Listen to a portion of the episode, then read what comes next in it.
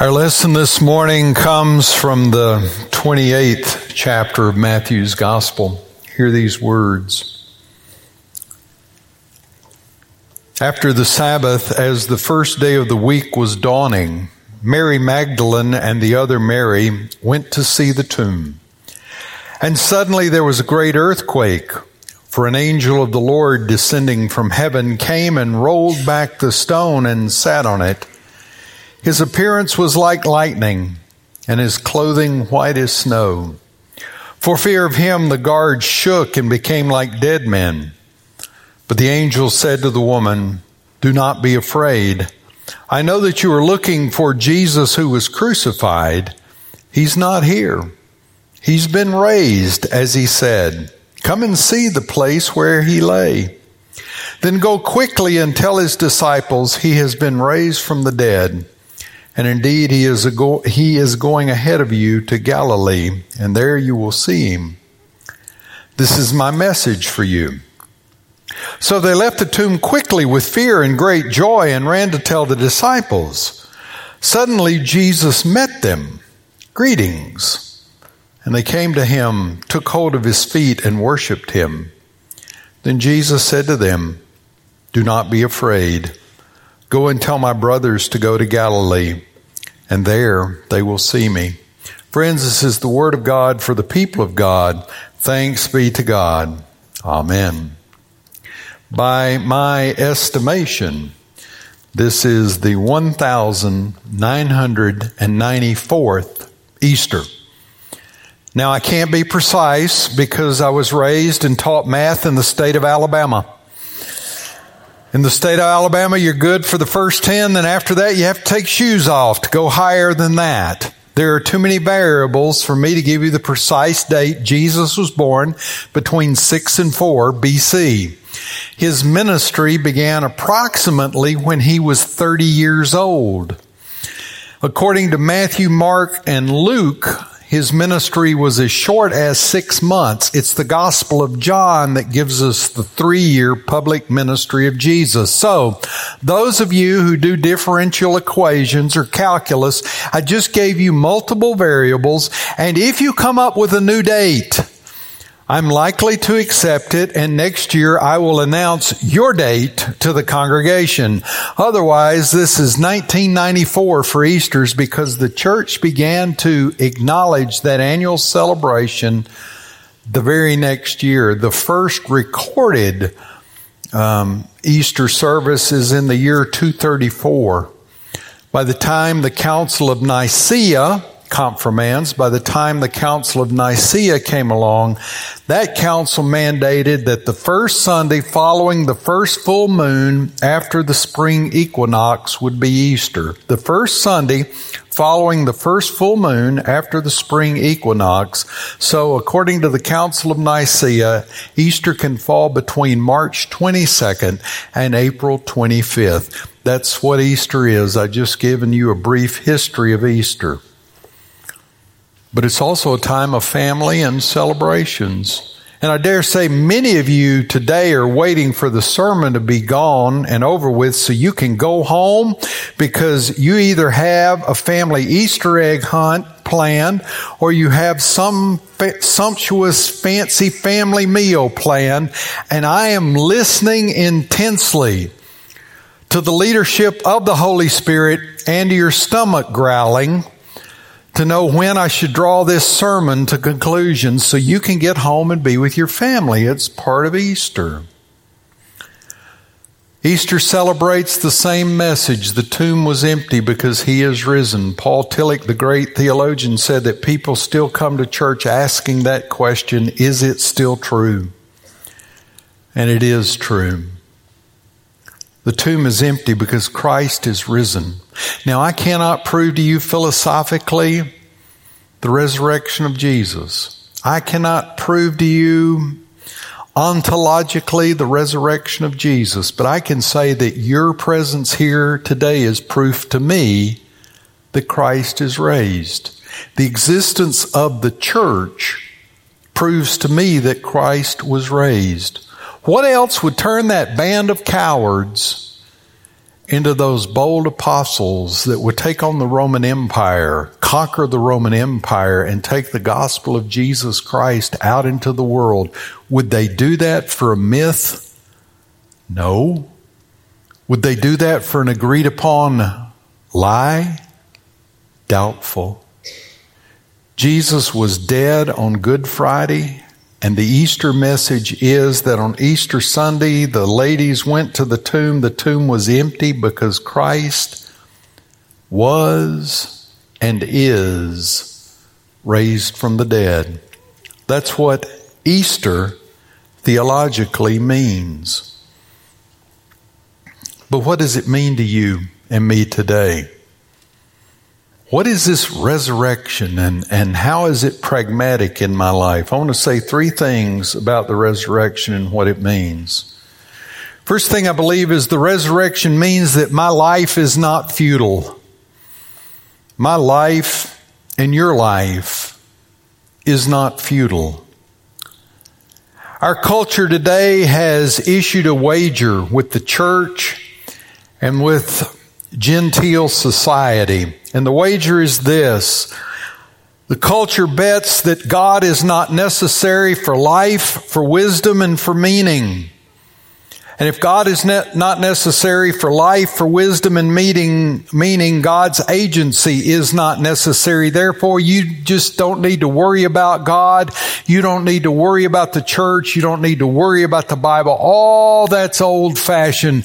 Come and be happy. We have the keys to happiness at Amazon. We have the keys to happiness in with whatever you want to watch and whatever you need. We've got it. You don't need that Jesus stuff. You don't need that God stuff. And every day, in a thousand different ways, our culture chips away at your need for God. And if you give into it, you find that living is a futile, meaningless activity. There was another guy way back when, the writer of Ecclesiastes, Solomon the king. This is what Ecclesiastes said about living without God. I said to myself, Come now, I'll make a test of pleasure. Enjoy yourself. But again, this was also vanity. I said of laughter, it's mad. And of pleasure, what use is it? I search with my mind how to cheer my body with wine, my mind still guiding me with wisdom, and how to lay hold on folly until I might see what was good for mortals to do under heaven during the few days of their life. I made great works. I built houses, planted vineyards for myself. I made myself gardens and parks and planted them in all kinds of fruit trees. I made myself pools with which to water the forest of growing trees.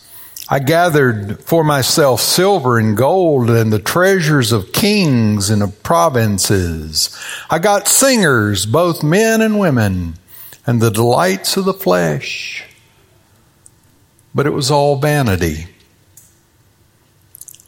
It was all futile.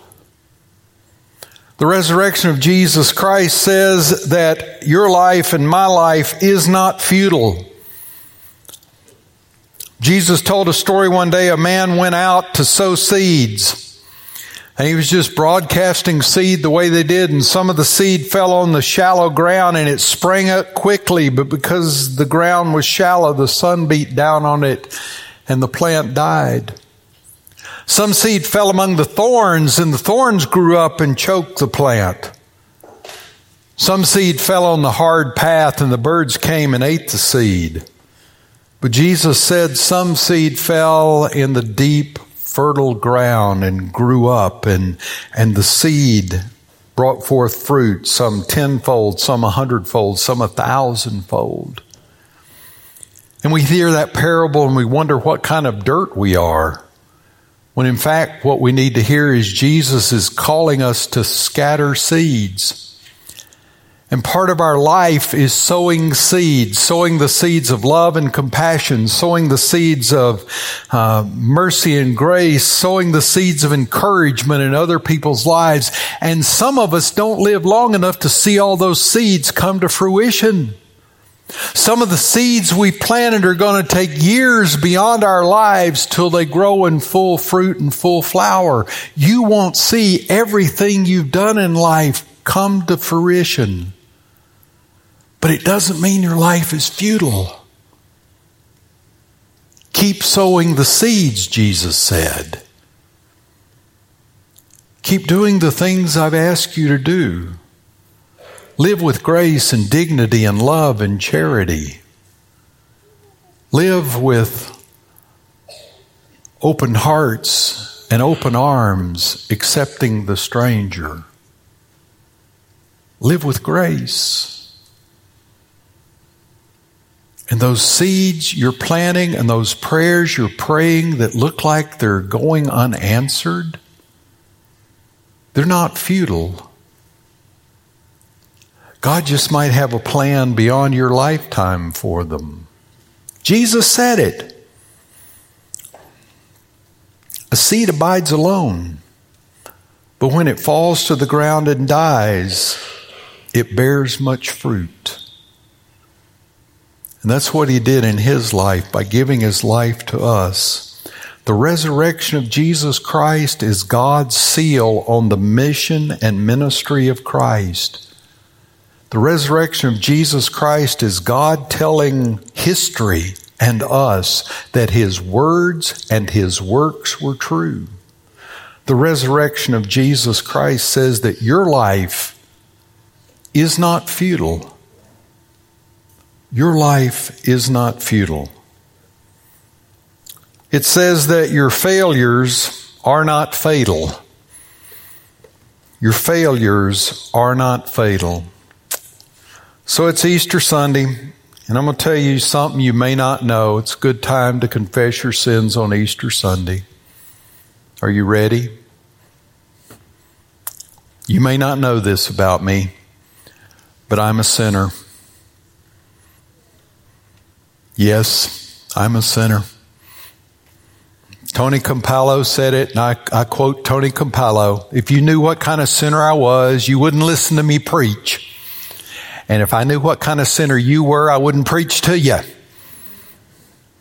We're sinners. I have failed. My papa, my maternal grandfather, was a policeman. My paternal grandfather was a fireman. They both had sirens on their vehicles. It was cool.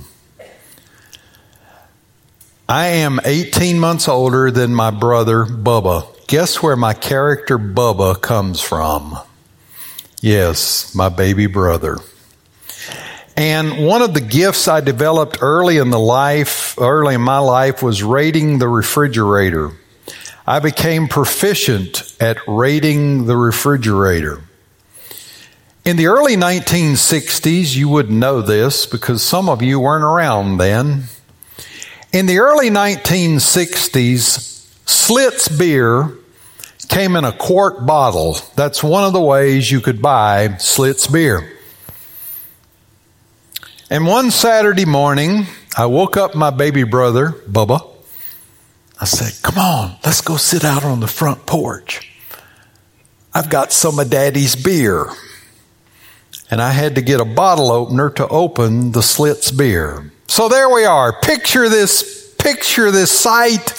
A three year old and an 18 month old sitting on the front porch drinking a beer together. It was a manly adventure. Didn't like beer then, don't like beer now. But we were working that beer over because that's what dad did. When along comes Papa in his police car. What a proud moment it must have been for my grandfather, the policeman. His two very young grandchildren on the front porch in front of God and the neighborhood drinking Schlitz beer. I don't know what Papa said to my dad, but there never was beer in that house again. That's been the trajectory of my life, y'all. I did that at three. I can tell you what doesn't work in life because I've tried it. I can tell you how sin diminishes you as a human being, how sin separates you from your relationship to God, how sin grieves and quenches the Holy Spirit.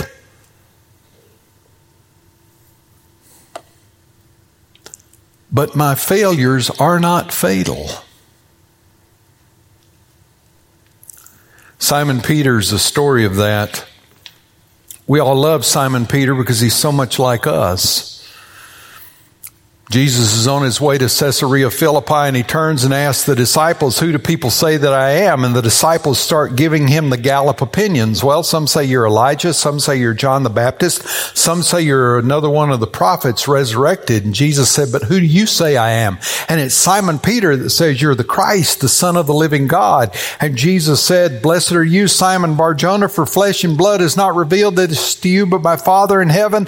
And I tell you, you're Peter, and upon this rock I'll build my church. And Peter throws his chest out. I got that right. Look at me. I got the answer right. And Jesus goes on and says that the Son of Man is going to Jerusalem and he's going to suffer and die. And Simon Peter is so busy being right. He says, wait a minute. That's wrong, Jesus. And he pulls Jesus aside. And he says, your theology is messed up, Lord. You may be the King of Kings and the Lord of Lords, but you don't know what you're talking about. And Jesus says what to Peter? Get behind me, Satan.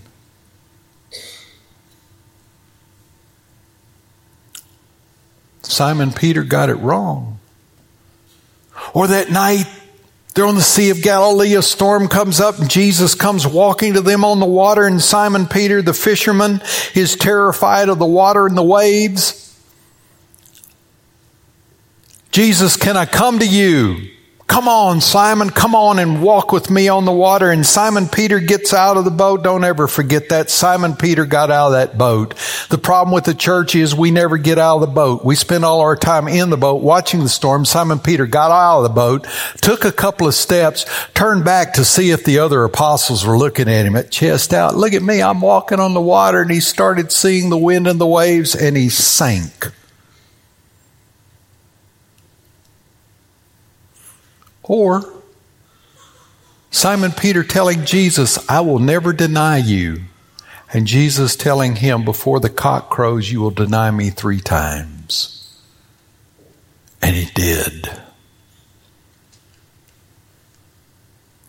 So when you read the resurrection stories of Jesus in the gospel, pay attention to Simon Peter and how Peter is dealt with in the stories because it's John that will have Peter, after the resurrection, say to the disciples, It's time to go fishing. And they fished all night and had a lousy catch, and the sun's rising in the morning, and they look out on the, the bank and they see a figure, and he's barbecuing fish. And they recognize him. It's Jesus. And they flock to him. He's alive. And Jesus feeds them. And they have this wonderful heavenly fellowship. And Simon Peter's kind of hanging around the back because he knew, he knew what he'd done. And finally, Jesus says to Simon, Let's go for a walk. And so Jesus and Simon Peter are walking down the, the beach alone. Jesus turns to Simon and says, Simon, son of John, do you love me? Peter hangs his head. Yes, Lord, you know I love you. Jesus says, Feed my sheep. They walk in silence a few more steps. Jesus says, Peter, Do you love me? Yes, Lord. You know all things. You know I love you. tend my little lambs. They walk further. One more time, a third time, Jesus asked Peter, Simon Peter, do you really love me? Peter says, Lord, you know all things. You know I love you. Tend my sheep. And Simon Peter becomes the leader of the band of apostles, and Simon Peter becomes the one that takes the gospel of Jesus Christ first to the Gentiles. It's Simon Peter that leads the church into this new adventure that becomes what you and I know today as the church. Simon Peter teaches us that our failures are not fatal because of the resurrection. Our life is not futile, our failures are not fatal, and our death is not final. There was one that had failed. He was that thief hanging on the cross next to Jesus. Jesus hung between two malefactors, and this one thief looked at Jesus and said, Lord, remember me when you come into your kingdom. And Jesus said to him, Today you will be with me in paradise. There is right now an individual walking the streets of heaven who knows more about God's grace and more about God's love than you and I can even fathom and imagine. He was a man who, in the end, had nothing Nothing but a prayer, and a prayer was all it took. He couldn't join the church. He couldn't be baptized. He couldn't fill out a commitment card for service in the church. He couldn't do anything religious. He called on the name of Jesus, and Jesus gave him life and gave him life eternal. And that's all you and I have to do is call on the name of Jesus. That's what sustains us through this life. That's what gets us into heaven. That's what continues our journey into glorifying grace. It's the name of Jesus that means means our, our life isn't futile. It's the name of Jesus that means our failures aren't fatal. And it's the name of Jesus that means our death is not final. You and I live in a Good Friday world.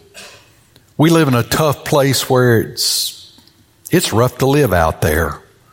There is death, there is anger, there is craziness, there is insanity, there are wars and rumors of wars, there's every horror you can imagine. It's a Good Friday world, but we have an Easter faith that God has overcome the world, that in Christ there is victory, in Christ there is new life, and in Christ, because that tomb was empty,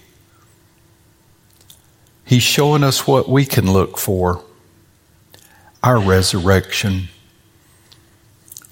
Our resurrection where you and I are raised from the dead, where you and I go to physically live, where you and I get that new start and that new beginning in a place called heaven, in a place called home. The resurrection of Jesus Christ says life isn't futile, mistakes aren't fatal, and death isn't final. Thanks be to God. Would you stand and pray with me?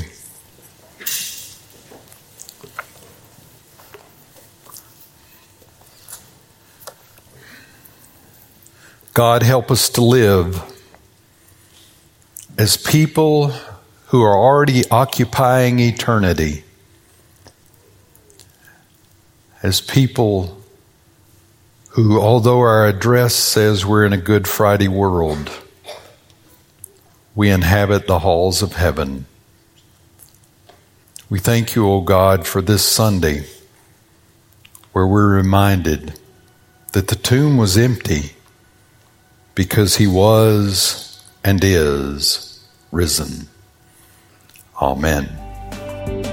Thanks for listening to the Trinity Podcast. To find out more about Trinity, visit us online at www.trinityreston.org.